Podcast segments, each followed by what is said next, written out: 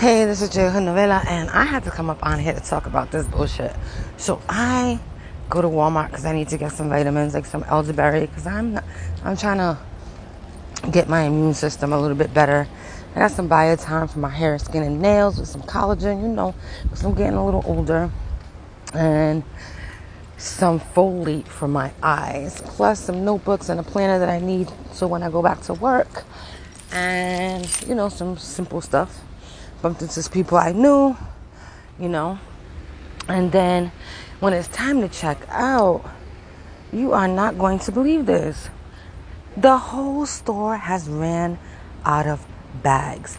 So every shopper today at Walmart, Post Road, is literally putting their stuff in their carriages and walking outside with carriages.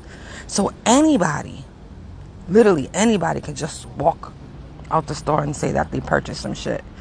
Um, because at this point, it's in the carriage. Like this is crazy. Like I know we're in a recession, but god damn, no plastic bags. What the fuck is going on in the world? Don't understand.